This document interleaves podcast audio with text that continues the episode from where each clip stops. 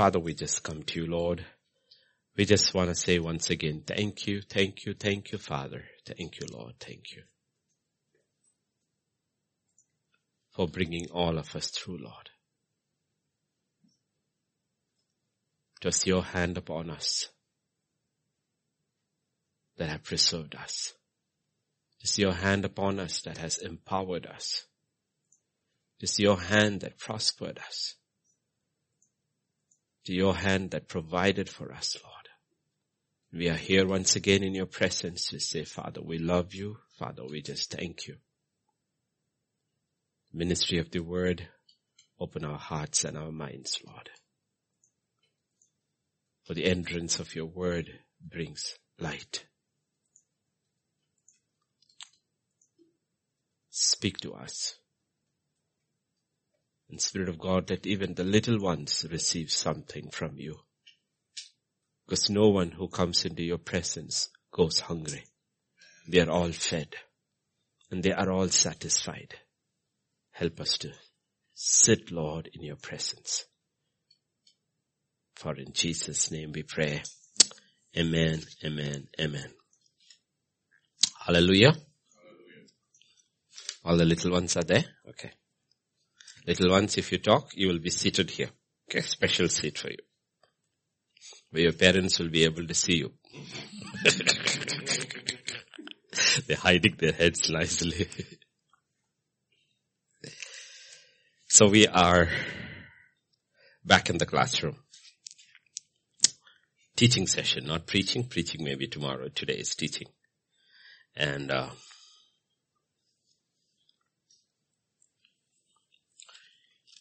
we saw past two Saturdays on being just. And it is not a small thing. So this third Saturday, we continue on being just. Because it's in eternity when we reach, we will suddenly realize probably for believers it was one of the biggest issues in life because of who God is. Because God is just. And he's just in everything he does. Everything. And it is not an external system to which God tries to follow. It is not a standard God tries to adhere to, because he is the standard. It flows from who he is. And we saw that was one of the qualifications for the elders. In Romans 8:29, the Bible says, for whom he foreknew, he also predestined to be conformed to the image of his Son. And one of the facets of that image is Jesus is just. God is just. The Bible says in Isaiah that he will judge in righteousness. Just, righteousness, they are synonyms. In 1 Corinthians chapter 9, verses 24 to 26, he says, do you not know that those who run in a race all run, but one receives the prize? Run in such a way that you may obtain it. And everyone who competes for the prize is temperate in all things. Now, they do it to obtain a perishable crown, but we for an imperishable crown. Therefore, I run thus, not with uncertainty, but thus I fight, not as one who beats the air. So Paul is making it very sure. You see, when you're going through life, because the system is unjust, because the whole world lies in the power of the wicked one, the unrighteous, evil one, and the system itself is corrupt. Though there are righteous people in the system, overall, everything is corrupt. We tend to decide, okay, what's the point? The point is here. We are running for something bigger than anything this life can offer. We are running for a prize that is incorruptible. And in 2 Timothy chapter 4, verse 7 and 8, he who wrote that verse says, I have got the good fight. I have finished the race. I have kept the fight. And you know what is laid for me? He says, it's laid for me is the crown of righteousness. Remember, the scepter of his kingdom is the scepter of righteousness. And those who finish, we are justified positionally, but those who finish, what you say, just, in their thinking, in their thoughts, in their words, in their actions, are conformed to the image of God, share in his authority for the first 1,000 years and then for eternity. And in that 1,000 years, God says, at the end of that 1,000 years, everybody will be just.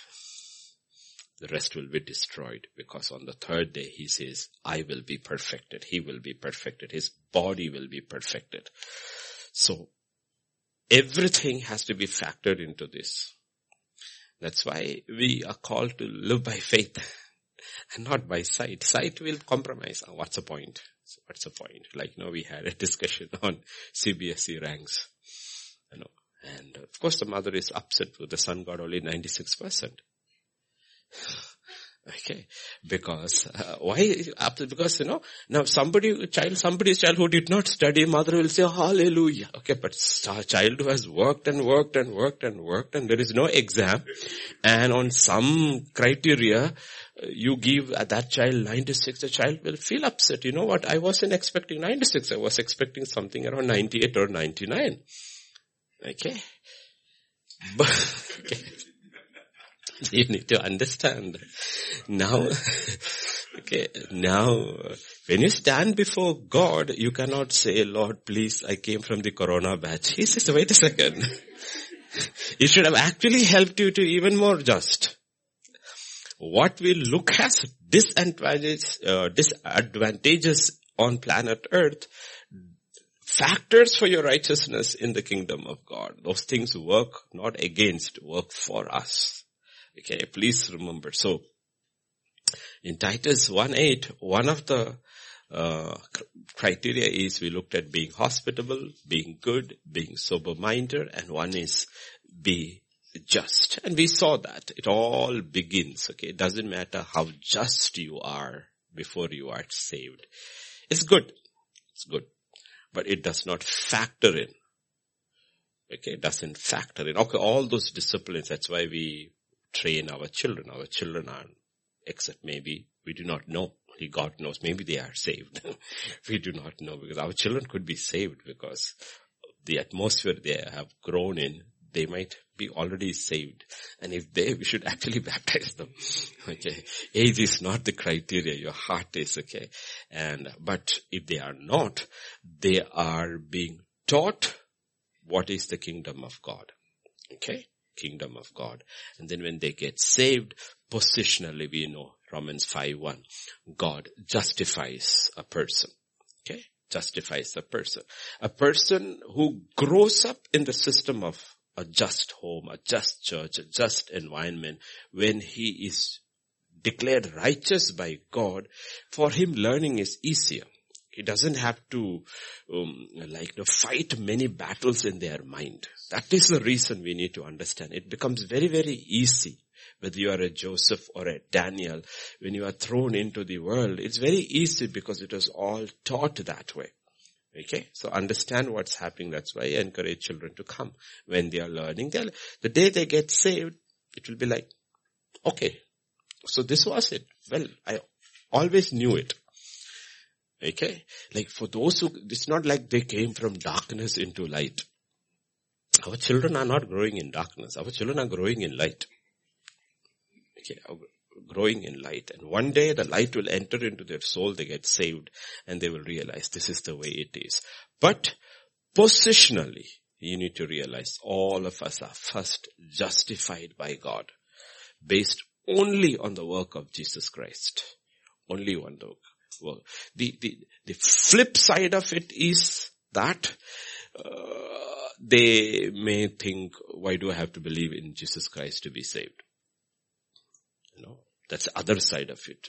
Well, I am good. How can I become better than this?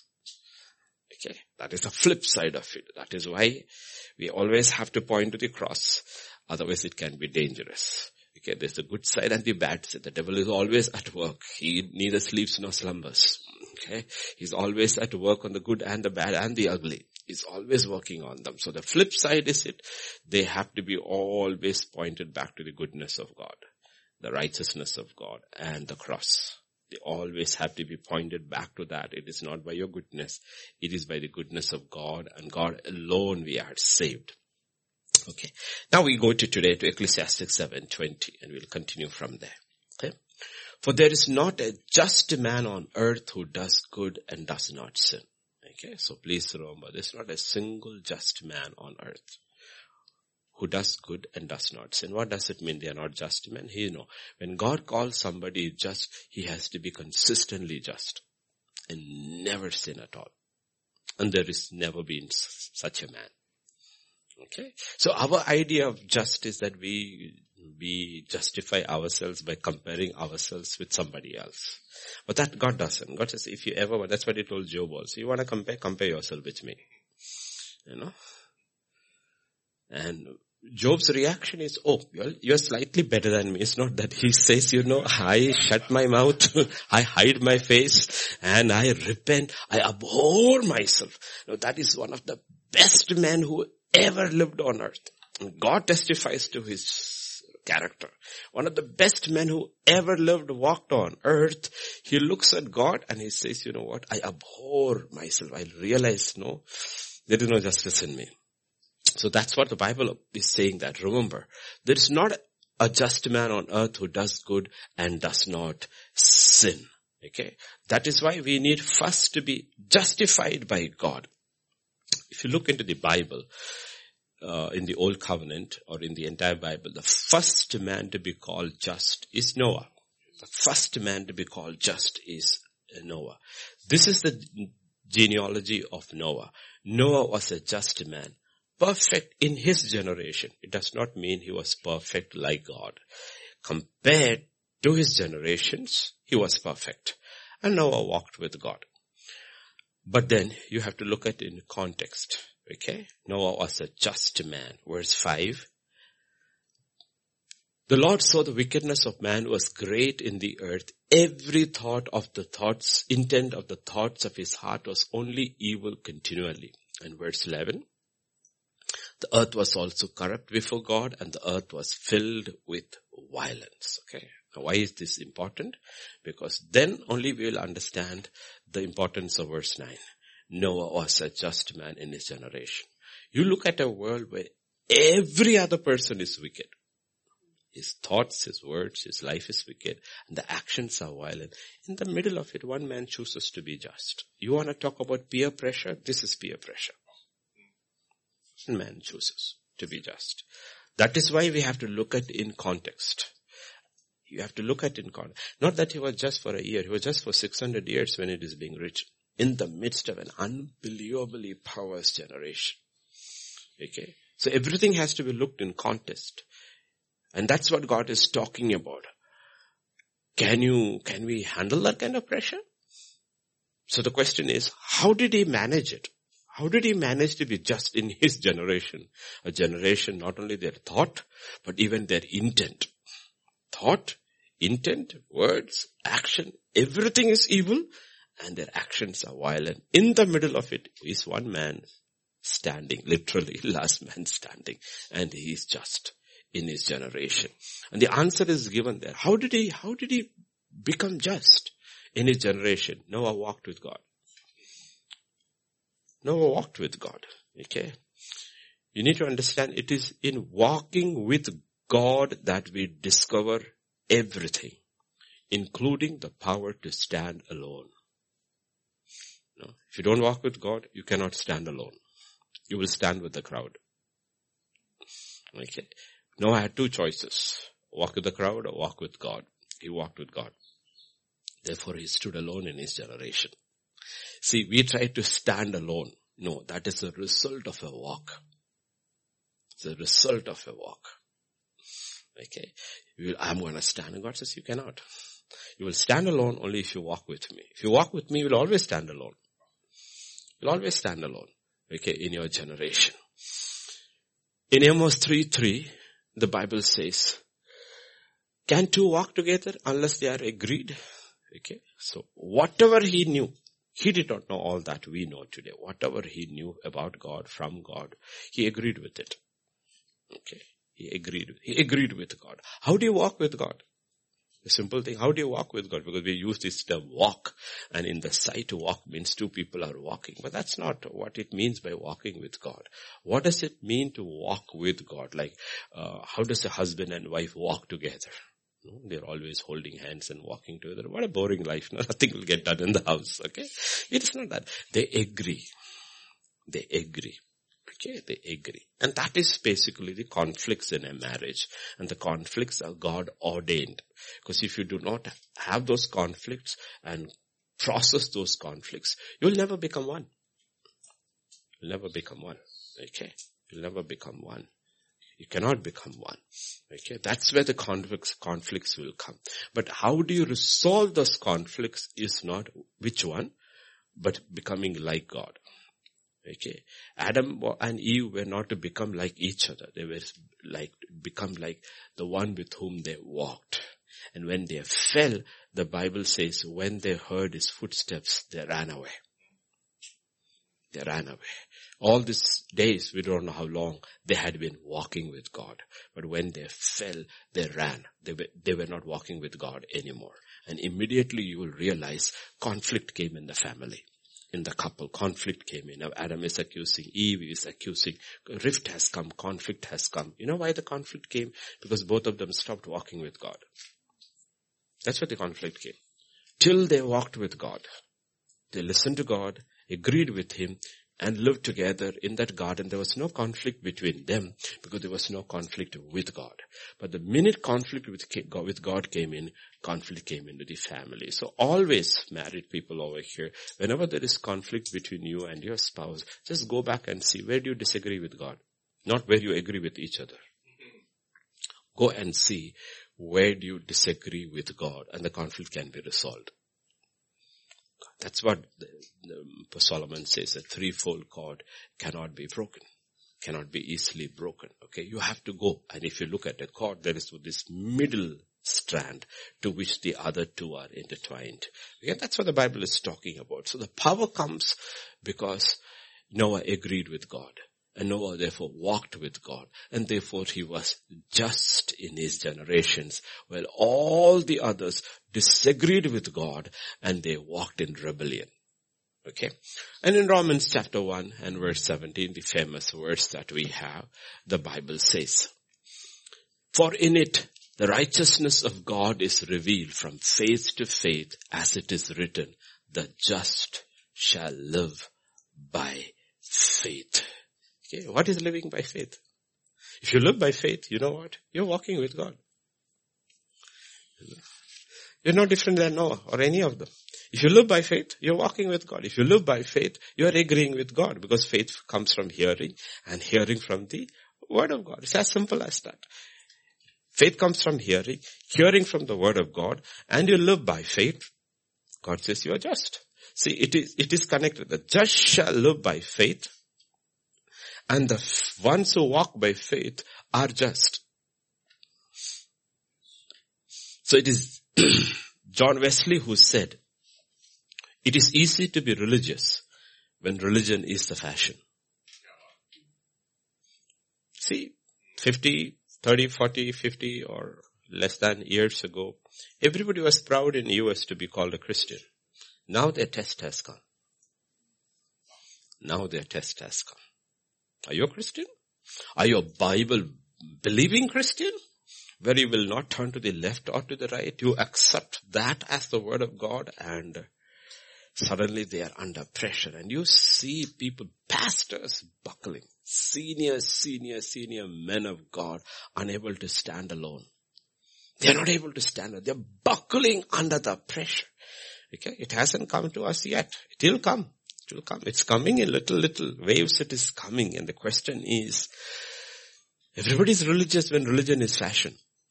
But in China, atheism is fashion. So there to be a Christian, it's not easy. So the question is, what happens when Christianity is no longer fashionable? How do you choose to be a just person, just by faith, not just as though society accepts you just? In the society, the modern society, which is based on the philosophy of humanism, if you are tolerant, you are just. If you are tolerant of what God calls sin, you are just. But if you are intolerant of what God calls unjust, sin.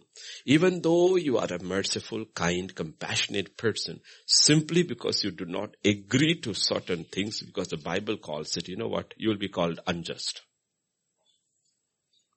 Unjust. Okay, that is what we are talking about, the pressure that comes. So how do you choose to be a just man in an unjust society? Okay. And that's the pressure Noah was facing. We're not studying on Noah, we're just passing reference, okay? I think I have told about this old illustration a classroom teacher gave. You know, he had 10 kids come in and he had spoken to 9 of them. But to the 10th one, he did not speak about it. He drew lines. 1, 2, 3, 4, 5, this is okay, say. And there was this line and there was the second one which was a little shorter. So he asked, which is the longest line on the board? 1 or 2? The boy to whom he hadn't spoken said 1. All the others he had already told them to say 2. So 9 of them said 2. And the boy looked around and he said 2. Though it's very clear over there. But the pressure, 9 of them are saying 2. Okay, 9 of them are saying 2. No, how can 9 be wrong? Right? I said this is the tyranny of democracy. How can the majority be wrong? Right? How can the majority be wrong? That's what the Israelites thought. How can 250 of our leaders be wrong and Moses be right? Right? Okay, this is pressure. This is pressure. This is what God is talking to us. Will you stand on this alone? Everybody says this is wrong. And you look in, but how can it be wrong? This is what saved me. And I know I am saved. I know this saved me. Now you are telling me this is wrong. If this is wrong, then I am not saved. But I am saved. How can this be wrong? Okay. The pressure we are facing, and this enormous pressure. Okay, bend, bow or burn. Be mocked, be rejected, lose out. Or today's term, be cancelled. Okay, and children face it. Our children, because of right now, COVID, there is no pressure. Pressure is for parents. You know what the pressure for parents is? Early the children will go to school so they could become as they were. Now the parents have to be very careful because children are watching them 24/7. No? And fathers are also working from home. Mothers are working from home, so even when they have fight, they have to be careful. Children are watching. Earlier they could really fight, use Sanskrit and all that. Now children are watching. Huh? Huh?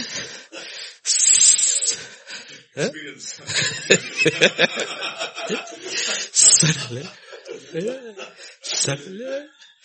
So we face it in the office also. Suddenly when I come through the door, there is silence.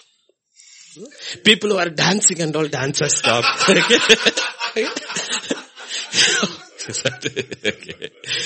Suddenly those who are dancing, words, everything. Okay. I'm not saying you shouldn't have fun. But what I'm talking about, do you realize the pressure? Now, I mean, if you look at it, all these things are good things. COVID is a good thing. No, it's a good thing.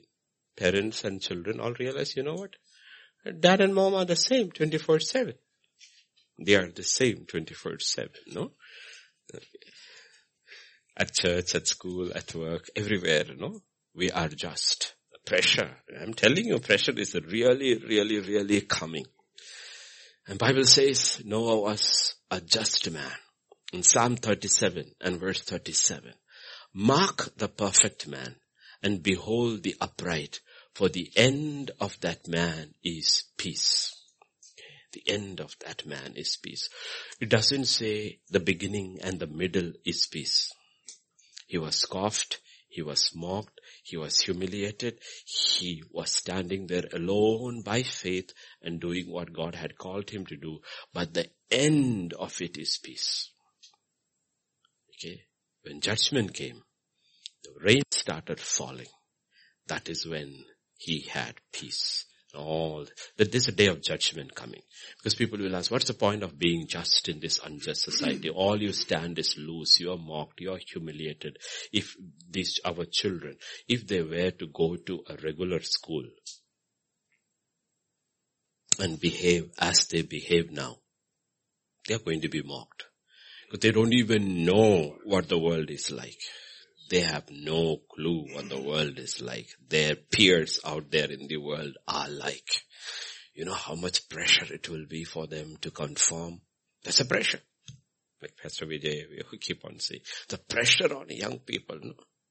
No? You look at all the young people, even in our church, they are looking for the Holocaust, you know, atomic bomb coming in. You know? Okay. No? Even if they don't... Even if they don't read the word, it shows on their heads. Okay? What is the pressure? What is this so much pressure?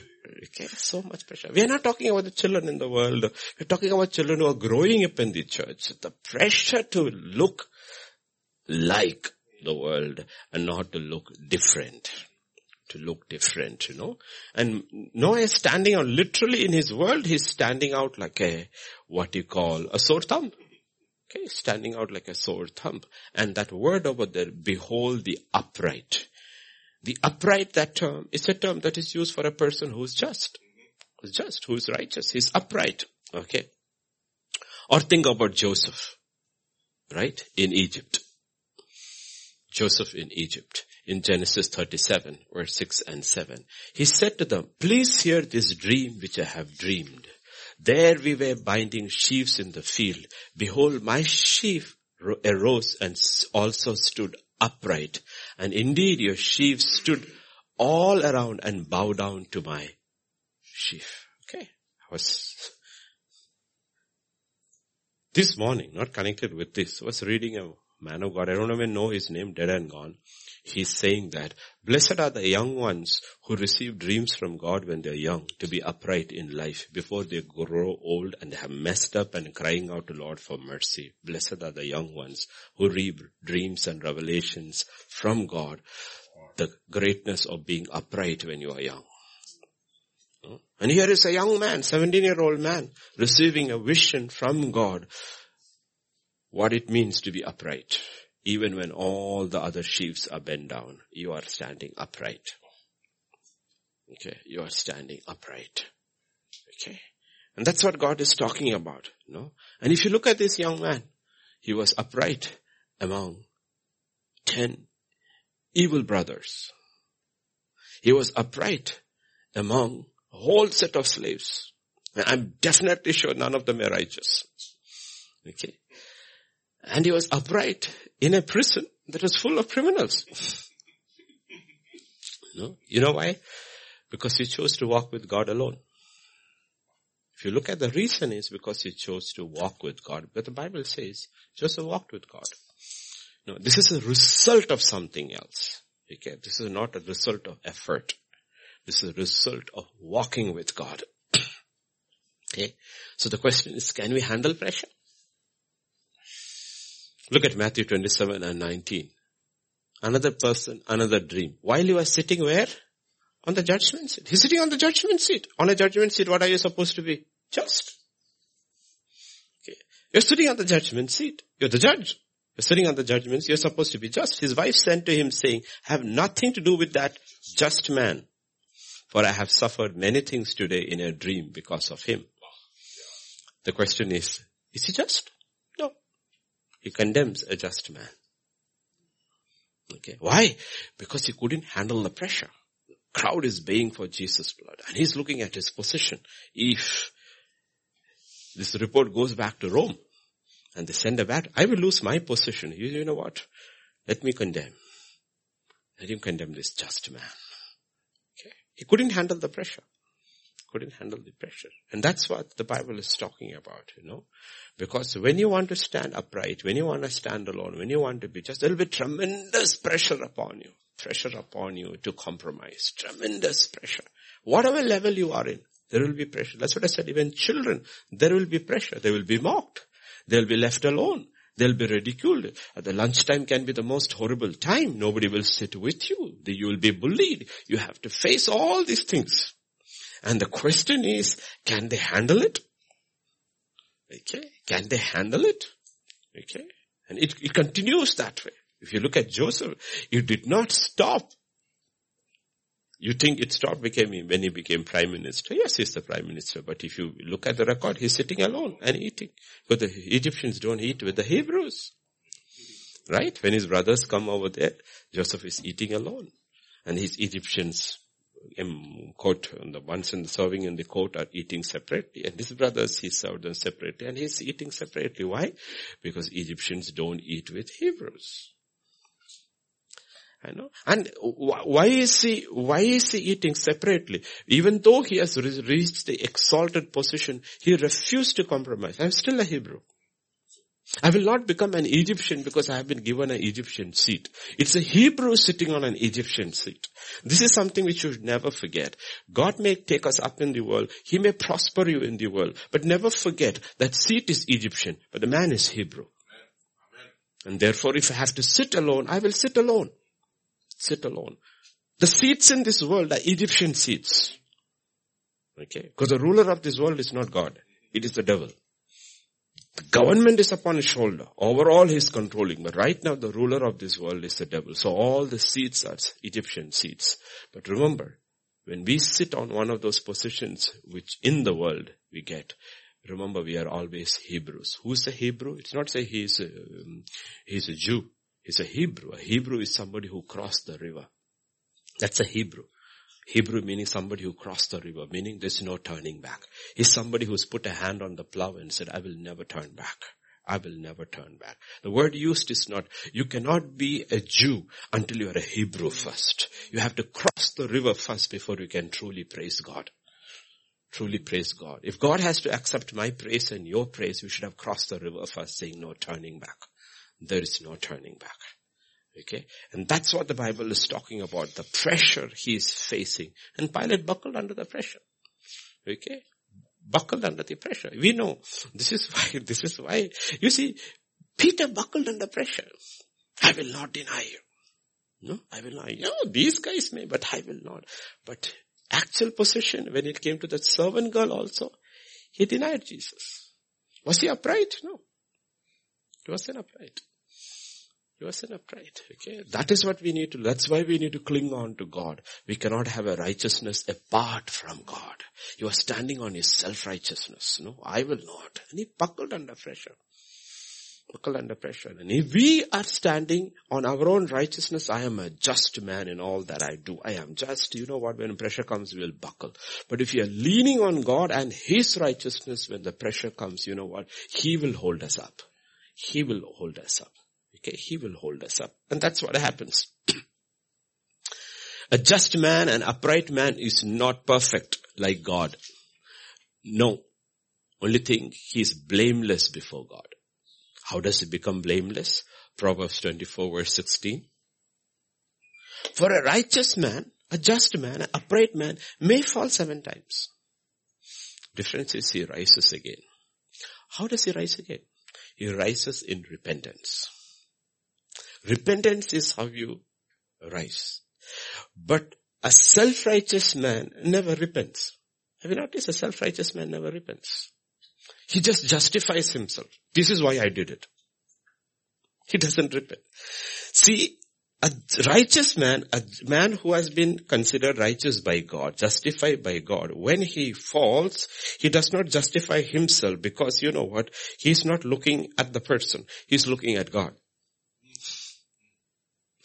The self-righteous man is not looking at God. He's looking at the other. You are the reason I fell. The other man, when he falls, he says, Lord, have mercy on me because I fell before your eyes. Okay. That is what David says. Honestly, David says, because if David were, if you look at Psalm 51, we don't have to go over there. If you look at the timing of Psalm 51, nobody is accusing David. Nobody is accusing. This piece of the kingdom. Uriah is dead. Bathsheba is his wife. The whole nation thinks he's a righteous man. But then Nathan has the voice of God, comes and says, you are that man. Now, you have to stand before God. Other kings in Israel's history, they were not bothered because none of them was walking with God or standing before God, so it didn't bother them. Anybody came and said, you are that man, they said, put him in prison. Okay? Put him in prison. But David is a man who walks with God, who has walked with God and has stopped for a season and will continue to walk with God. Therefore, he says, against you and you alone I have sinned. Bathsheba has no problem. Court has no problem. Nation has no problem. But the problem is, Lord, you have a problem. You have a problem. And unless that is settled, I will still be unjust. I'll be still. So he says, he will rise again. He will rise again. So, a righteous man is not a perfect man, like we are talking about God. He's a man who will fall, but he will rise. He will rise. He will know what it is to seek. Okay, he will repent. He will turn back. He will make a restitution. He will change his life. Okay, understand that. Otherwise we will think about sinless perfection. No, that's not what the Bible is talking about. How do you continue to be just? Because the Bible says, be just. Remember, 2 Saturdays back, we had this letter from this mother from Australia about disciplining her sons. She's a single mother with 2 children, and one of her the younger one is got a little issue. I mean, it's slow. I mean, ADHD, whatever you want to call it. So, single mothers or single parents have too much pressure because they have to handle the home, the work, making the resources, everything. So she says, sometimes she loses it. Okay, loses it, and she looks at the elder one standing there stunned, the younger one crying. But then she said something. She said, at the end of the day, after this thing, she goes and asks them for forgiveness. Okay, ask them for forgiveness. Now think about us as parents. When was the last time we told our children, we are sorry, we were wrong? Now, I like that part of that mother's letter. I tell my son, I'm sorry, you were wrong, but I was also wrong. I shouldn't have lost it. I shouldn't have got angry with you. I should have told you this is it and been firm with you. And there is peace and there is reconciliation. No, think about it. See, that's what I'm talking about. No, why is it so important? Because the children grow up practically experiencing what justice, what it is to be just. Okay? What it is to be just, what justice is. They practically experience. Because children don't understand, they see. They don't understand, they see. They see what happens in the home, they see. They don't understand. You tell them, do this. It's like multiplication tables. They memorize it. They don't understand it. Our children all can sing hymns. They don't understand one sentence in it. But they see. They don't have to be taught justice. They have to see justice. They have to see justice. They see it. Okay. And I believe Joseph saw in his father, that his father is just. He saw his father is a hard-working man. He saw it is just. He saw, okay, his brothers are all unjust. Mamas are also kind of unjust, all this. But you know what? In the middle of it, my father is a just man. You know what? If his father was unjust, let me tell you this thing. If his father was an evil man, if father was an unjust man, when his brothers talked about evil about it, he would have kept quiet. Anyway, he is evil. See, that's not who my father is. That's not who my father is. No? So Joseph had a model in his house, and that was his father. That was his father. You know? That was his father. The simple lessons, not what God says in Isaiah 26 and verse 7. The way of the just is uprightness. O most upright, you weigh the path of the just. You are the who? The most upright. The way of the just is uprightness. O most upright, you weigh the path of the just. Meaning what? You will always make a way for them. You'll always make a way for them. And you will see, it didn't matter what the system did to Joseph. God always made a way for Joseph. You know why? Because you're imitating somebody. And he's the most upright. You weigh the path of the just. In Hebrews 11 and verse 7, It says, by faith, Noah being divinely warned of things not yet seen. Okay, why was he warned? Why was he warned? Nobody else was warned. Why? Go back to the previous verse. The way of the just is uprightness. Noah was just. He was upright. The most upright weighed his path.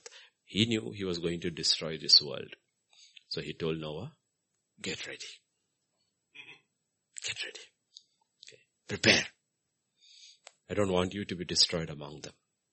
I don't want you to be destroyed among them. So he was warned. Today let's look at another character. We looked at Noah, Joseph. Small, just 5 minutes each. Matthew 1, verse 18 onwards. Now the birth of Jesus Christ was as follows. After his mother was betrothed to Joseph, before they came together, she was found with child of the Holy Spirit. Then Joseph, her husband, being a just man, and not wanting to make her a public example, was minded to put her away secretly. But while he thought about these things, behold, an angel of the Lord appeared to him in a dream, saying, Joseph, son of David, do not be afraid to take to you Mary, your wife, for that which is conceived in her is of the Holy Spirit. Okay. So verse 18 says, he was engaged to her betrothed. You know, Jewish, we all have heard enough, studied enough. Jewish betrothal is a big thing. Okay. You don't get engaged today and married tomorrow. It's a long, drawn out thing. Okay, so he's engaged to her. And when he's engaged to her, he gets to know. We don't know how he gets to know. Maybe she told him. He gets to know she's pregnant. She's pregnant. It is not like today. Today unmarried girl gets pregnant. It's not a big deal at all because the society accepts it. No. Mothers take their daughters for abortion. Forget daughters going on their own. Okay. So, this is a different culture altogether. The unmarried girl, the girl who is engaged, is pregnant. And look at him. Okay. For him, everything falls apart. Falls apart. Okay. He's married. He's going to be married. And he knows. I haven't touched that girl. Okay. You know you are innocent. Now you know the other is guilty because she is pregnant. Okay, she is pregnant. I don't know what Mary told him. And Mary comes and tells him, you know what, I am pregnant, but it is of the Holy Spirit. What do you say? Okay, what do you say? Even if you know your Old Testament by heart, it only says the virgin shall conceive. It doesn't say anything about the Holy Spirit. Okay. So what do you do? He has many choices. One is Deuteronomy 22. If a young woman who is a virgin is betrothed to a husband and a man finds her in the city, lies with her, then you shall bring them both out to the gate of the city. You shall stone them to death with stones, the young woman because she did not cry out in the city, the man because he humbled his neighbor's wife, so you shall put away the evil from among you. In this case, he doesn't know who the man is, but the woman is still there. So one, because he's a Jew, under the law, he can recourse to the law. The thing is, she dies. Second thing under the law, if you know that I didn't give it, you can give her a will of divorce. Or third thing is equally worse. He can say, she is saying God impregnated her. That is blasphemy. She will be still killed.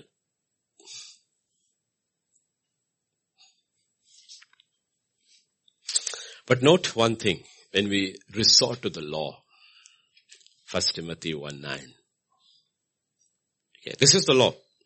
Knowing that the law is not made for a righteous person.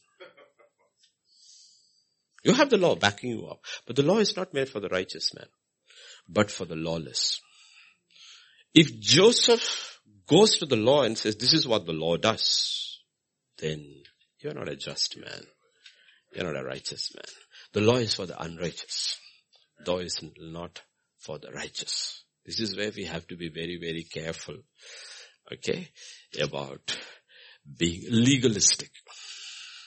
Very, very careful. Because sometimes we vindicate ourselves by quoting the law. But God says, when you vindicate yourself by quoting the law, you are actually judging yourself as lawless. Because the just do not live by the law. He lives by faith. He does not live by the law. Galatians 3:11. No one is justified by the law in the sight of God. It's evident. No one is justified. For the just shall live by faith. You may be justified before men if you go by the law. You'll never be justified before God. So here is poor Joseph in torment, in agony. Yet, look at this. In the midst of all the hurt, he's thinking of being just. What is he thinking?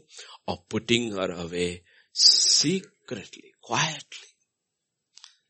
Causing as least harm as possible to Mary.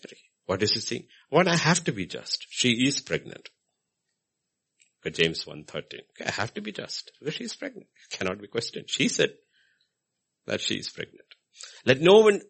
Oh no, 2:13. Not 1:13, 2:13. Okay. For he shall have judgment without mercy that has showed no mercy. And mercy rejoice against judgment. Okay. He has to judge this situation. Because there is visible, within quote, sin. She is pregnant. So there is sin. So you have to judge it. But you also have to show mercy. Okay. You cannot say it is okay. It is not okay. But you cannot throw her to the wolves. That also is not okay. That makes you a man who is under the law. So what did he try to do? He was being just, upholding the righteousness of God, yet allowing mercy to triumph by putting her away quietly, secretly. Okay, he's a just man. He's a just man.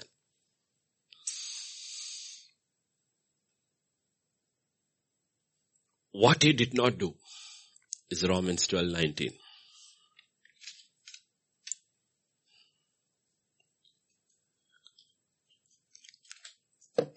Dearly beloved, avenge not yourself, but rather give place unto wrath, for it is written, vengeance is mine, I will repay. He did not take revenge. Usually in these situations, people just blow it up. The whole town will know. He's taking the revenge. He didn't do that. He didn't do that. Okay, he didn't take revenge. Okay. Why with this situation over there? Because this is how the new covenant begins. God is saying, similar, not in different kinds of situations we will run into life with people, because all our issues are with people. Okay, it's not with cats and dogs. It's with people. Dog you can kick, cat you can throw out. But what do you do with people? You have to live with them, and you will feel, we'll go through situations. And when you're going through situations, of course, you can be absolutely right because you haven't erred under the law. That's not what God is looking. God is saying, will you be just in that situation? How do you and I be just in any particular situation? It is not by looking at the law. It is by looking at the spirit of the law. What did God do? You know, a woman, a similar situation, a woman caught in adultery was brought and thrown before Jesus. They told him. What does the law say? Stone her to death. Anyone who has not sinned, stone her. What is he saying? What did he mean by that? Anyone who has not sinned.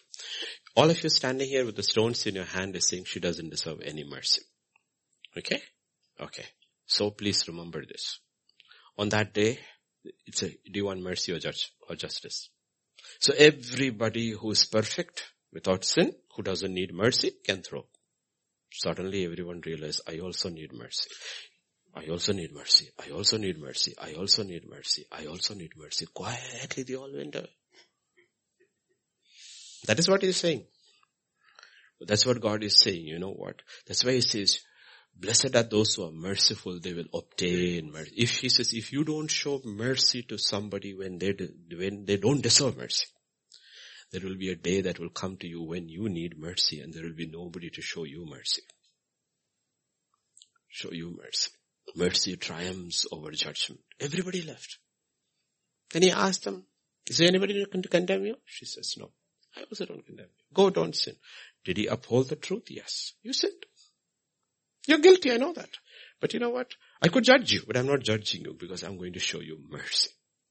Mercy triumphs over judgment. Okay. So he in this situation is not taking revenge. He's not avenging. He's a just man. So we need to understand in situation, what does it mean in a situation to be just and not right? If he takes her to the synagogue and says, this woman, bring her father also. This woman is pregnant. Do according to the law. Is he right? Yes, he's right according to the law. Here I give her a bill of divorce. Is he right? He's right according to the law. Or she's saying God impregnate her. That is blasphemy. Is he right? According to the law. But is he just? No. It's not just. Just is something who God is. Justice is something God is. And that is our struggle. Our struggle is that it is easy to be legalistic, to keep the law. It is not easy to be just. And God has called us to live by faith. And when we live by faith, we are just. The just shall live by faith. And those who live by faith are continuously just. What does it mean by faith? What will God do? What will God do? Faith comes from hearing, hearing from the word of God. What would God do? Lord, what would you do in this situation? And Jesus has shown us through it all what he would do. So verse 20, Matthew 1 verse 20. And while he thought about these things, Proverbs 15:28. The heart of the righteous man studies how to answer.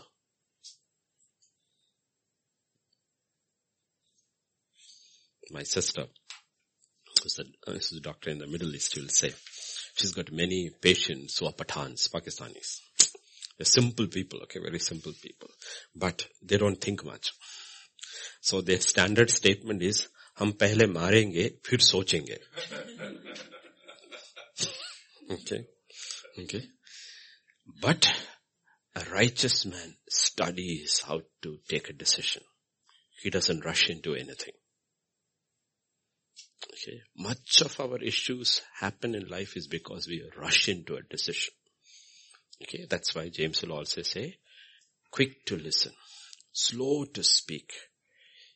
You should say even more slower to be angry.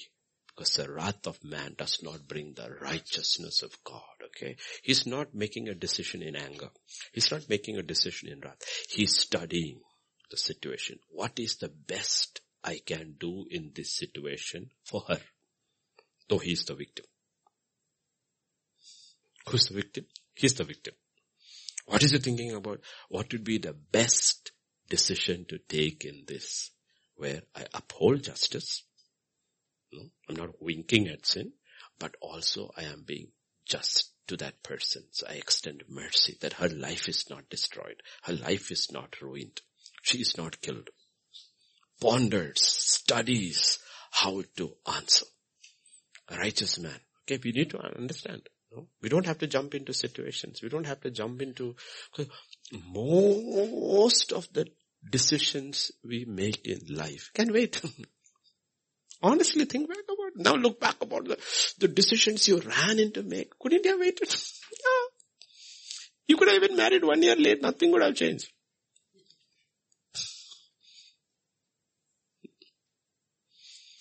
There's almost nothing. The only decision you should not delay is the decision to receive Jesus. Almost every decision in life, you can take its own time.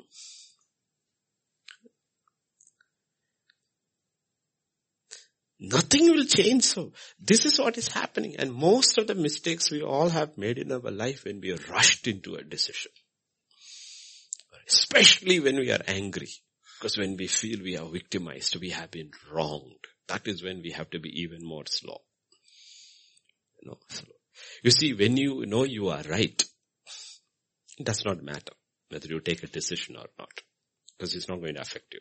But when you know you have been wronged, slow down. He knows he has been wronged. Honestly, if you look at him, what is there to so much think, Joseph? She's pregnant.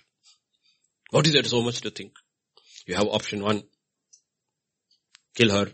Option 2, divorce her. Option 3, say she blasphemed. Option 4, how do I take a decision where she is not harmed? Okay. The heart of the righteous man studies how to answer. The just man, the righteous man, the just man ponders his things through. He does not rush into judgment or decision. When he does, you know what happens? God comes through. That's what verse 20 says. But while he thought about these things, behold, an angel of the Lord appeared to him in a dream, saying, Joseph, son of David, do not be afraid to take to you Mary, your wife, for that which is conceived in her is of the Holy Spirit. God comes through. Just think about it. Mary came and told him quietly, Joseph, I want to tell you something. What? No. I am pregnant. It is of the Holy Spirit. And he loses it, pulls her by the hair in the movie style, beats her up, drags to her father. Everything is gone, no? Finished, no? Finished, no? Now think about a situation. One of our children comes from school. Done something. Okay. Done something, whatever it is. Stole somebody's pen or whatever, and comes and says, Mummy,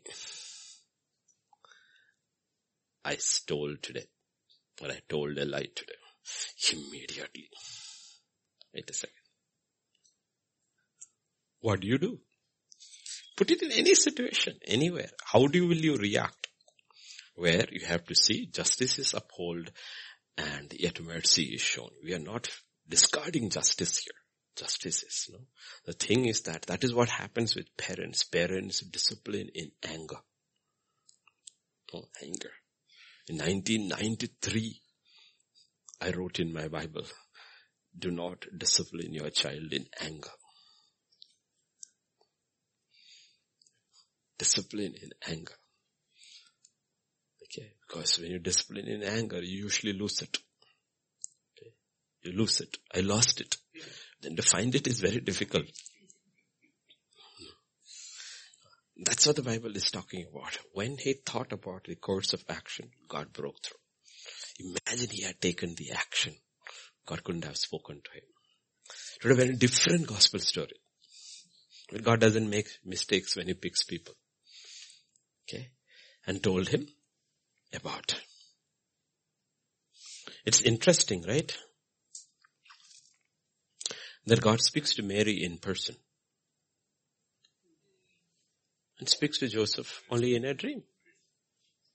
Why? I wish God speaks to me in person. Do you think it's a great thing? God says, a man like Joseph, I don't need to appear in person. I just need to speak to him in a dream. He's a just man. He will receive it. He'll receive it. Okay. You know how you know that? Look at verse 21.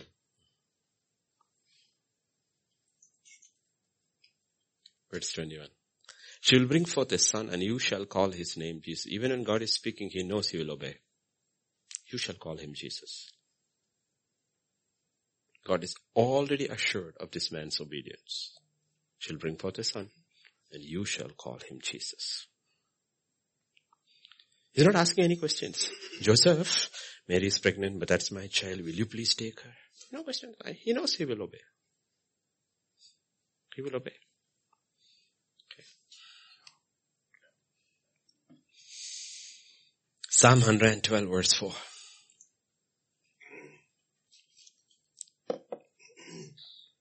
Unto the upright there arises light in darkness. He was in a dark situation, really, really dark. He has no idea about Jesus coming or none of these things. He doesn't know even he's been picked to be part of this entire gospel narrative. He has no idea. All he knows is that he was engaged and this girl comes and tells you you're pregnant. And he's thinking, okay, what should I do? And it breaks through in his darkness because he's upright. Light arises in darkness. And you know what? It is talking about God, but it's also talking about him. He's gracious, full of compassion and righteous. That's Joseph. He's righteous, he's gracious, and he's full of compassion. That is Joseph.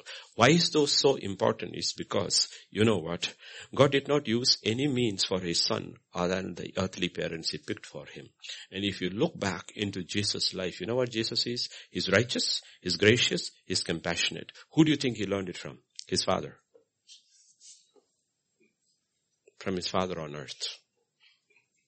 He learned it all from his father. So you can only learn the law from Torah. But you learn life from people.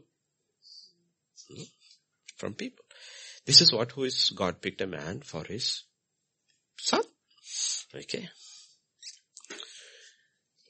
In the New Testament, he's the only person other than Jesus who's addressed as son of David.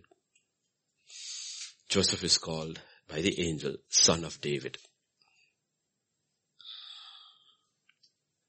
So God did not randomly pick a man to mentor his son on earth. He picked a just man, a compassionate man, a gracious man, and a righteous man. Okay, we need to say, Lord, help me to be that.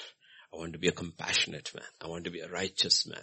I want to be a gracious person. You know why? Because we are also mentoring people. We are mentoring children. And all those children we mentor are God's children. It's like Christ. Christ is the firstborn among many. Joseph mentored the firstborn. We mentored the many. Okay.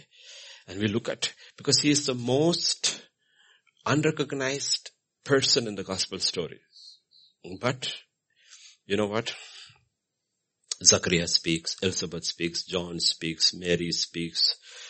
Everybody speaks. Joseph does not speak a word in the entire Bible. Not a word does he utter. Does not utter a word. The man God picked to father, not father in the physical sense, to train, to mentor, to bring his only son, doesn't speak a word in the Gospels. If you go to verse 24. Then Joseph, being aroused from sleep, did as the angel of the Lord commanded him and took to him his wife. A just man is obedient to the voice of God. Okay? You are justified by faith. And the righteous, the just will live by faith. And what does Paul say in the beginning and the end of the gospel according to Romans? The obedience that comes by faith. You got up and you obeyed. All your doubts, your misgivings, your feelings, your emotions, everything has no place before obeying God. You put it all aside. Everything is put aside. He obeys God. Note, nothing has changed. In the eyes of the world, she's still pregnant. There is shame. There is stigma. Actually, now he's put himself in a worse position. If he had put her away publicly, if he had put her away secretly, he's still declared innocent. But now when he takes her, they will say, idhar to kuch to gadbad ho gaya. He is not what we all thought he was. Okay? Yeah, that's what they call in US, shotgun wedding. Oh, this man, he was such a righteous man. He acted so this thing. This is what happened. He got his mouth shut. He didn't say anything. Do you know that Joseph never opened his mouth and ever spoke about Potiphar's wife? Could have vindicated himself. He kept his mouth shut. She screamed, she shouted, she told the whole world. He kept quiet. He didn't vindicate himself. In this case, he kept quiet and he obeyed the voice of the Lord. In the process, you are not considered righteous before man, but you are considered righteous before God. The just man obeys. Psalm 15 and verse 4. In whose eyes a vile person is despised, but he honors those who fear the Lord. That last part. He who swears to his own hurt and does not change. Sometimes when God tells you to do certain things and when you know that is ordered, you do it even if it causes you personal injury. It causes you. Okay. It cost him. It cost Joseph. There's nobody to vindicate him. Who's going to believe him or Mary's story? Nobody's going to believe. Okay. It will always remain. So there are stories floating around, and we will see they were talking about Mary's illegitimate birth. Because Joseph is no longer over there, so they're casting aspirations on Jesus' character. Okay. So this is what he has to go through, and this is what the Bible is talking about. When we stand for God, okay, when we stand for God, and we know what it is just, and we stand up for it, we are swearing to our own hurt. It is easy to go with the world. They will call you homophobe.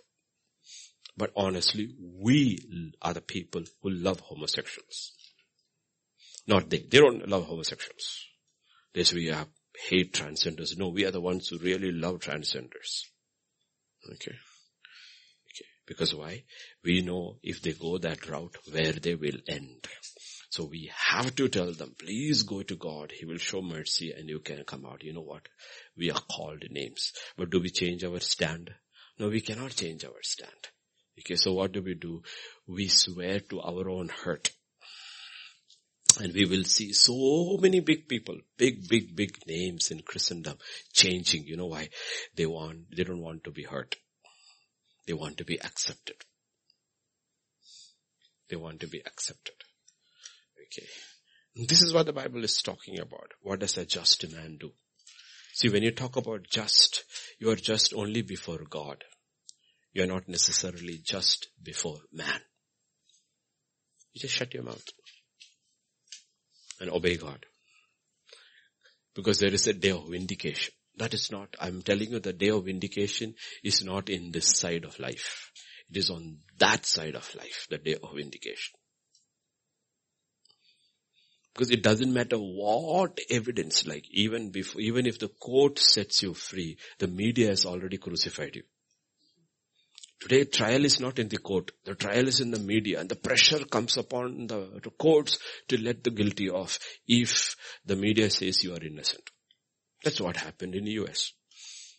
In the past 1.5 years, we saw that. The pressure to let off everybody who burned the cities and the towns, calling it was racial iniquity. What has crime got to do with racial iniquity? Treat crime as a crime. No.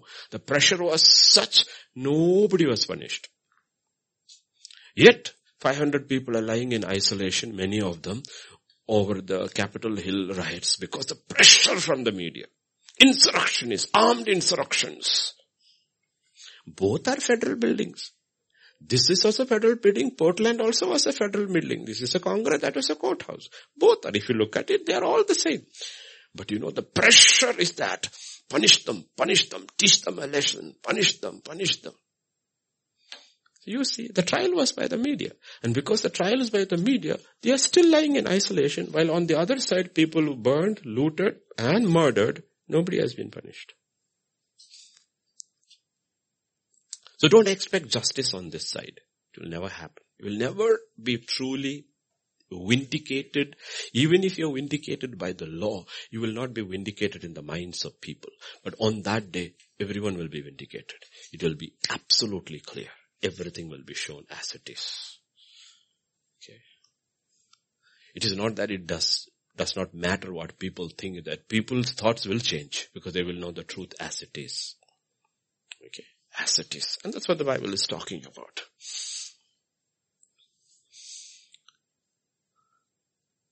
You don't see Joseph speaking anything in the Bible, but you will see he's consistently obedient to the voice of God. In Matthew 1:24, we saw. Then in chapter 2, Joseph did as the angel of the Lord commanded him. Matthew 2, verse 13 to 14. When they had departed, behold, an angel of the Lord appeared to Joseph in a dream, saying, "Arise, take the young child and his mother, flee to Egypt, stay there until I bring you word." And when he arose, he took this young child, his mother, by night, and he departed for Egypt. Again, verse 19. Now when Herod was dead, behold, an angel of the Lord appeared in a dream to Joseph in Egypt, saying, "Arise, take the young child and his mother and go to the land of Israel, for those who sought the young child's life are dead." And he arose and took the young child and his mother, came into the land of Israel. But when he heard Archelaus was reigning over Judea instead of his father Herod, he was afraid to go there. And being warned by God in a dream, he turned aside into the region of Galilee, and he came and dwelt in the city called Nazareth, that it might be fulfilled which was spoken by prophets, "He shall be called a Nazarene." You see, four dreams. Okay, God spoke to him, and he is consistently obedient to the voice of God. So God did not make any accidents. He picked the right man. Right man. Okay. And to the sisters sitting over here, married sisters with godly husbands, or whatever husbands you have. You may not think he is godly, but you have husbands over here. The Lord's angel Gabriel personally appeared to Mary and told her about the incarnation, that you're going to bear the child of God. Okay, and that's the only time God spoke to her. She became pregnant. After that, God came in a dream and spoke to her husband, Joseph. And after that, all the leading is by the man and not by the woman. Even though she may be the most blessed among the women, the angel does not speak to her in any dream. Understand pattern. If you are a just woman, you will follow your husband. I know it is difficult. What is the answer? But my husband is not like Joseph. He doesn't dream at all. He only snorts. That is not the point. Okay. Even for Joseph and Mary, God does not change the pattern. Okay. Understand fundamental principles in the Bible, how God's kingdom works. You receive these things only by faith. You receive these things by faith. And you will say, "But my husband is lazy, he's not interested." Pray. Pray. Okay, pray. You have two husbands and two wives in two generations. One is called Abraham, the other is called Isaac. And both have issues in the family. The issues are connected with the sons. Abraham has two sons called Ishmael and Isaac. And Isaac has two sons called Jacob and Esau. In both cases, it's the fathers who goof up. It's not the mother. The fathers goof up. What happens is, in Abraham's case, Sarah intervenes and God speaks to Abraham.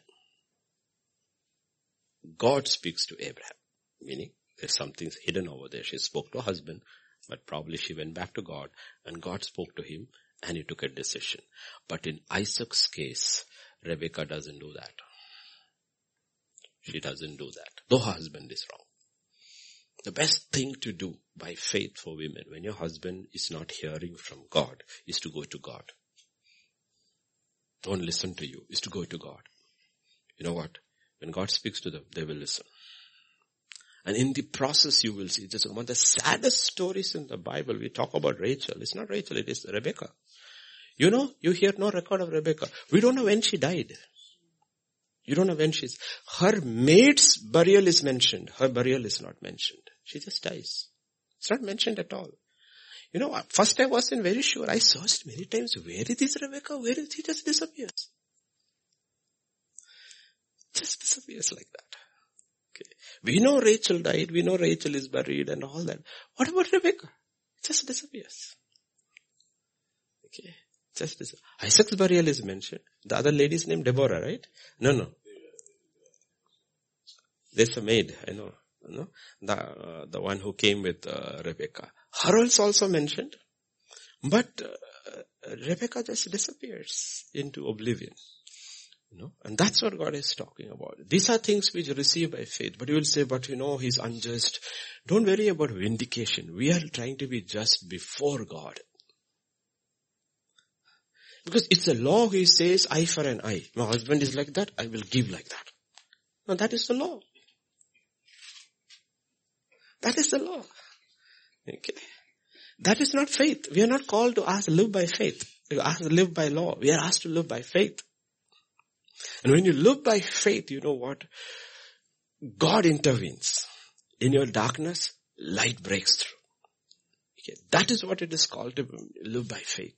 And men also have to be careful, okay? Now don't take this and run with it. Like I said, Joseph had many choices, but he did not choose any of those choices.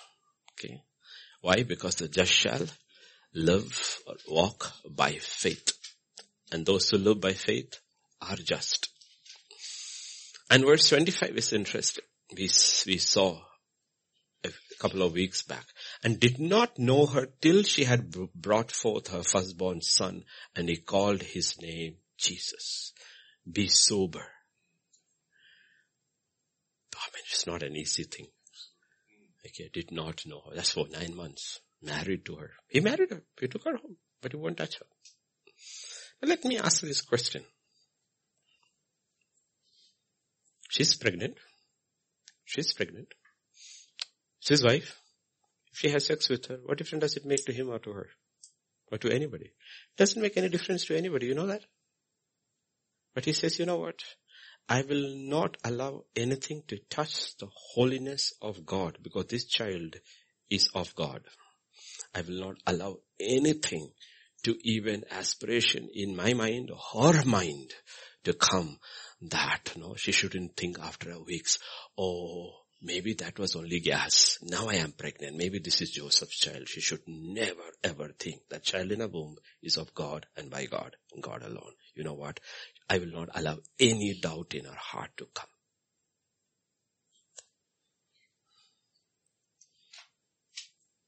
You getting the picture? So it was not a simple man you are looking at over there. He's so concerned about the glory of God that she should have no doubts about the miraculous conception about this baby. No doubts at all. God did not need a man to birth his son, but he needed a just man to raise one. And he found one. So like we said, we saw peer pressure with Noah. We saw peer pressure with Joseph, the young Joseph. And now we see another Joseph. The question is, we are living slowly into a pressure cooker situation. It's not a single day goes by without people asking me from Christian circles, asking, Pastor, should I take the vaccine? Now I always say, pray and seek the face of God. What you have to do. It's coming.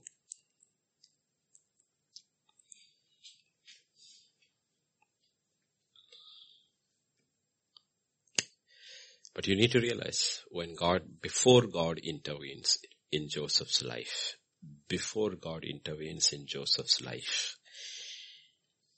he chooses mercy over judgment.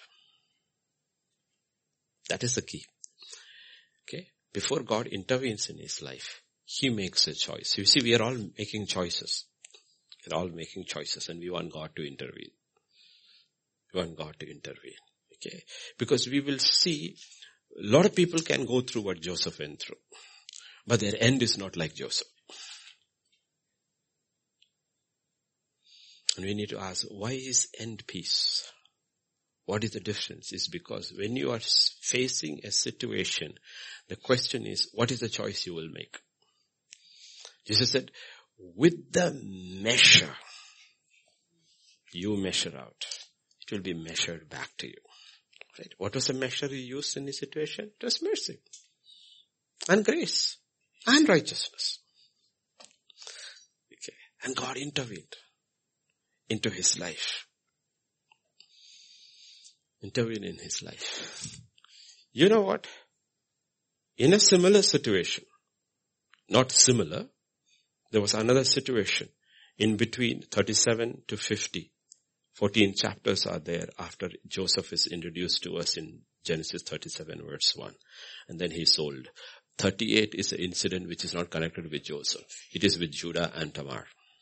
And when Tamar is found pregnant, it is kill her. What did Judah say? Kill her. You didn't see mercy. Though he is the guilty one. You didn't see mercy.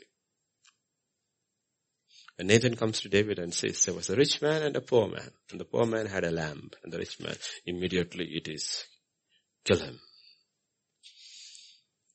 But it came to Joseph. Joseph said, put her away secretly.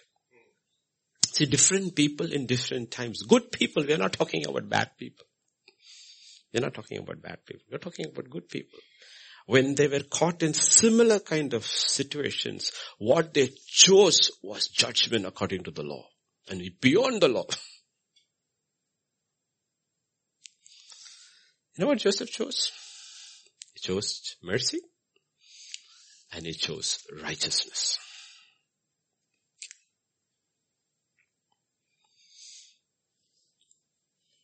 So faith comes from hearing, and hearing from the Word of God.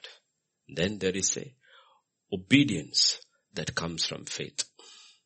Do you believe God? Yes. Do you understand God? No. Will you obey God? Yes. Angel comes in a dream and tells, take that girl, what is born of her is of the Holy Spirit. Did you understand that? No. Even Dr. Richard won't understand, though he's a doctor. It is not medically explainable. Medical sciences still haven't found the answer to the miraculous conception. There's no answer to that. But do you understand that? No. But will you obey?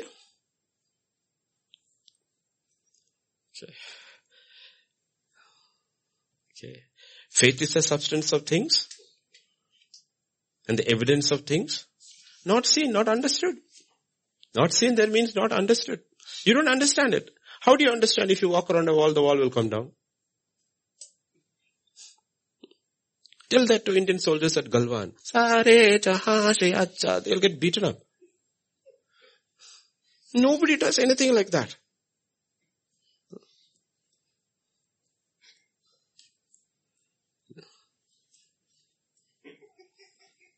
Or tell the person sitting over there. No, tell the person sitting in that when the walls are coming down. Now her entire life is dependent upon a crimson rope. A rope is holding the entire wall in, not cementer, not mortar. It's a rope that is holding the entire wall down. How do you explain this? Do you understand? That if you step into the water, the rivers will part. That's not what happens. Every time I stepped into the water, I sank. Isn't it true? Do we understand? The question is not whether we understand, because we have become very rational, very scientific. Too much education has messed up faith. One of the reasons we don't obey is because we have so much scientific education.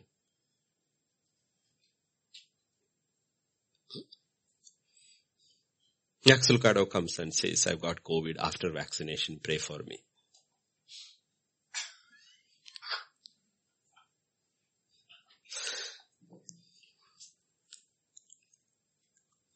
Okay. Lines are being drawn. A lot of things are happening. What I'm telling you is that, do you understand when God says? Imagine God tells you, don't get vaccinated, you will not die. But Lord, all those who did not get vaccinated are dying. At least that's what the news portals say. Do you understand?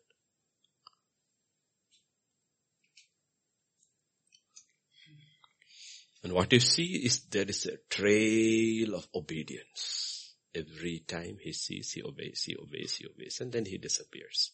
The last time you see him is when Jesus is 12 years old. After that, he is not seen at all. But where do you see Joseph?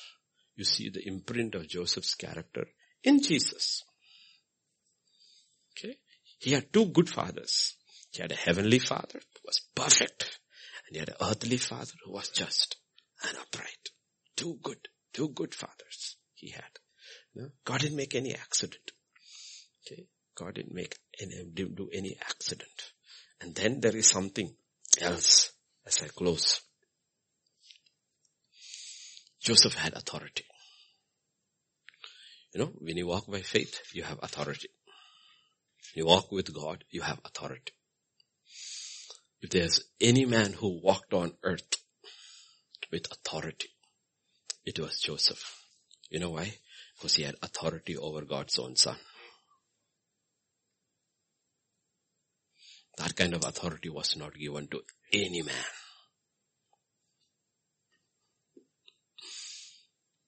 He had more authority than any king on earth because he had authority over the King of Kings. He had authority.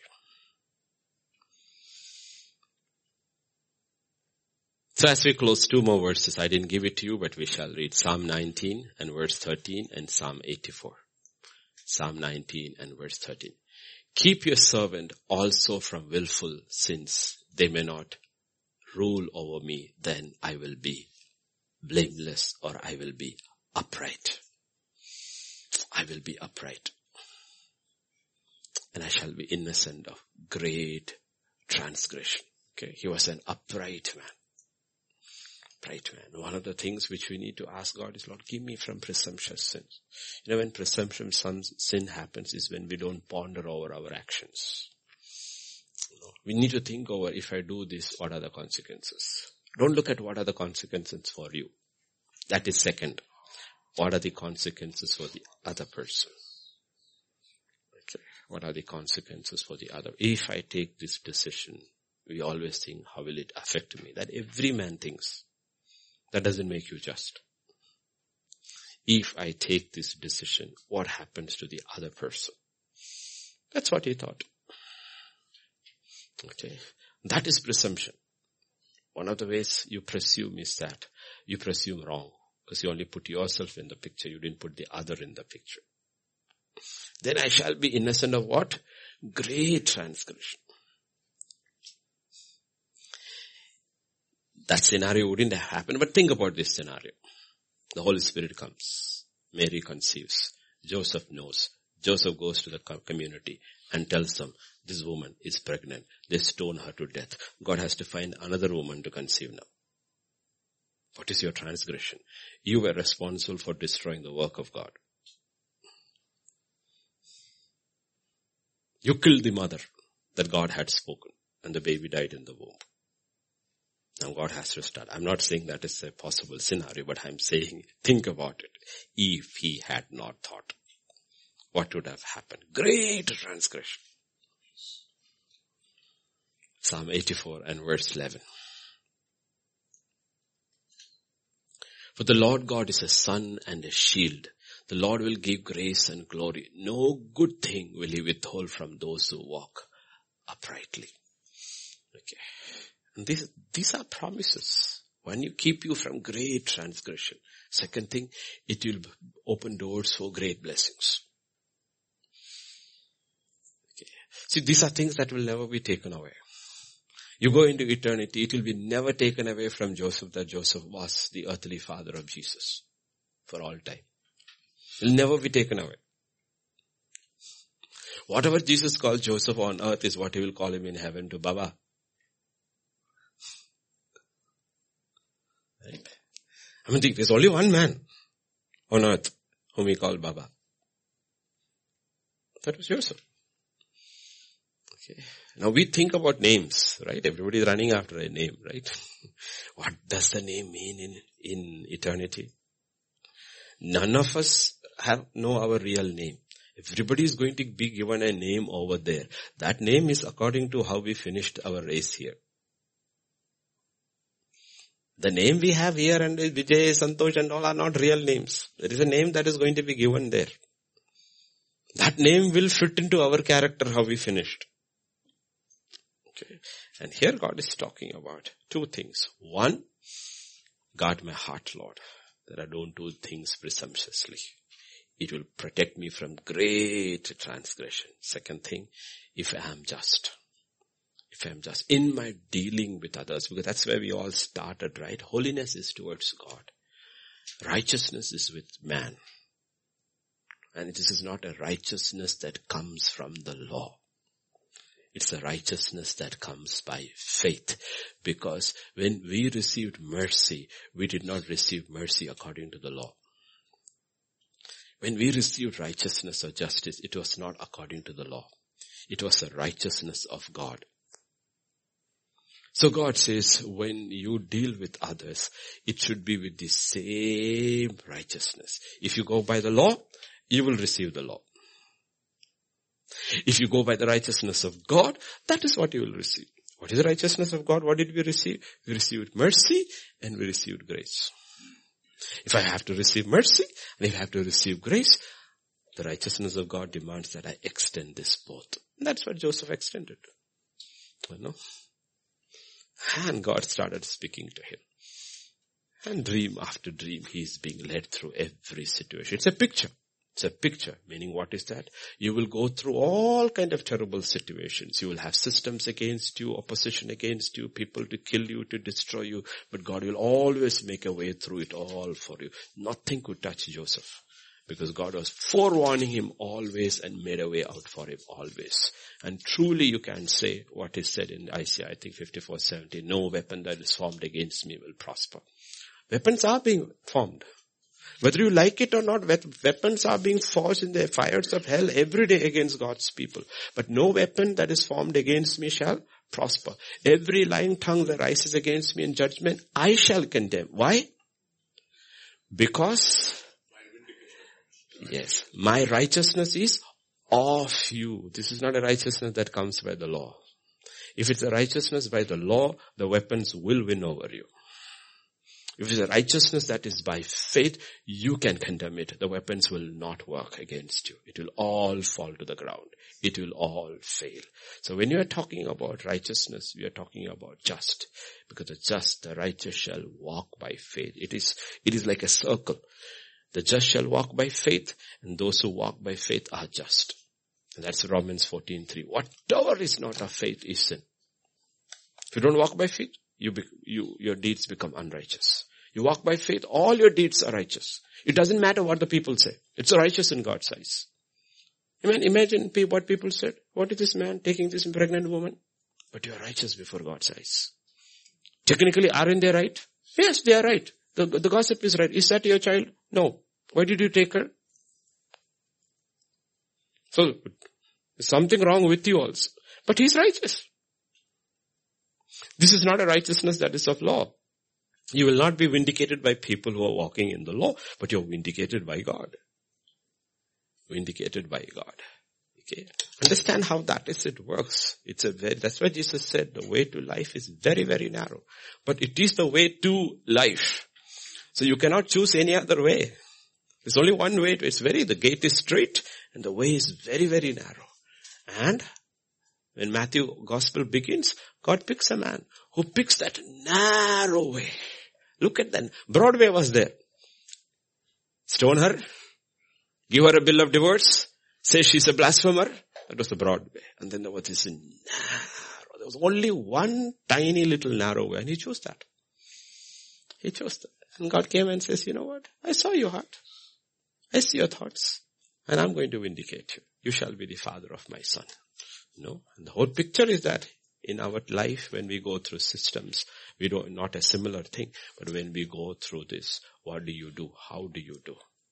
How do you show justice? Like we keep saying, let us say one of our young girls in the church gets pregnant without getting married. What do you do? What do you do? How do you handle these situations? Judgment, throw her out. That's the usual. Does it work? No. Real life situations, what happens? What do you do? How do you uphold the justice of God and show mercy?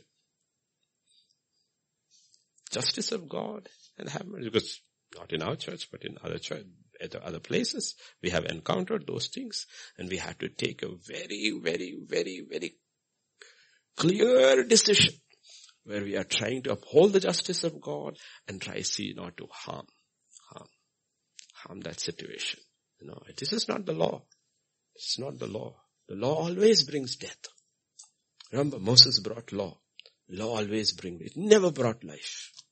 Jesus did not come with law. He came with grace. And he came with truth. And we need to ask, Lord, give me your wisdom. Lord, I took many decisions which was based on the law. And I look back, it has only brought death. Why did death come, Lord? Should have brought life. Why did death come? Because grace does not bring death. It brings life. Wherever Jesus went, he brought life. Into anything that was thrown into him, you realize he brought life. Does your master pay taxes? That's the law. He asked a question, do kings pay taxes or they live of taxes? They said, of course they live of taxes. But he says, you know what? Let's do it. Righteousness sake. You know what? Do it. No. You know what he said? Take your fishing rod. Cast the first fish. There's money over there. You know what he did? He upheld justice. Did anybody lose in that bargain? No. Did he have to ask Judas, can you give the money? Nothing. There's no loss there at all. Life came into the situation. Some fish had to cough. They got a coin and they got a fish too.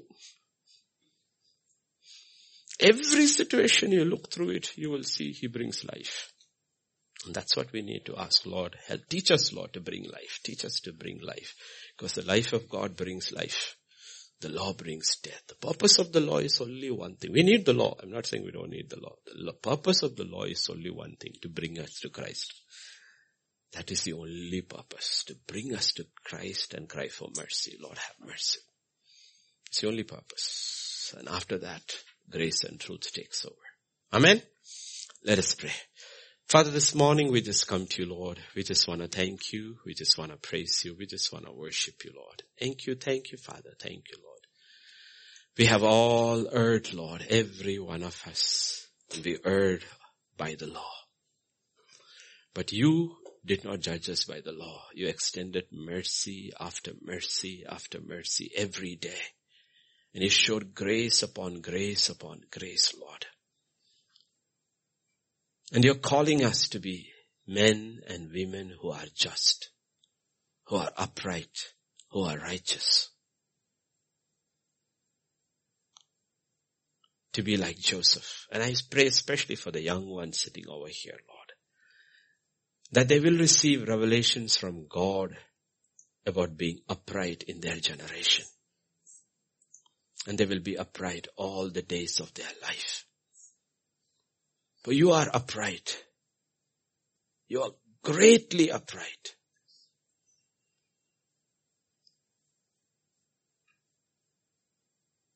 Help us, Lord, help us. For if we live by the law, we will be judged by the law. The law shows no mercy.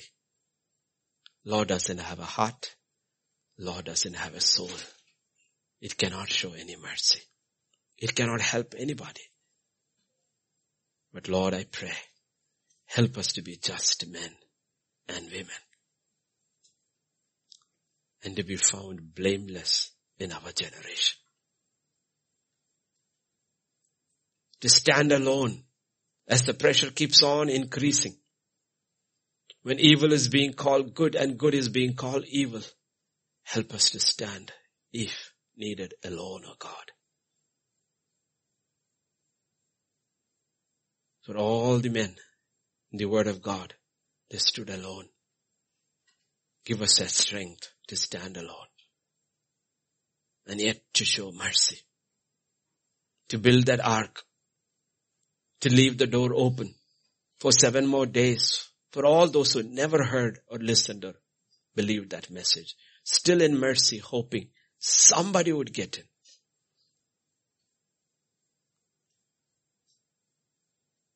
To be merciful like Joseph, knowing God would vindicate him one day. Help us, Lord. Commit the whole church into thy hands here everywhere. Be with us, go before us, Lord. For in Jesus' name we pray. Amen. Amen.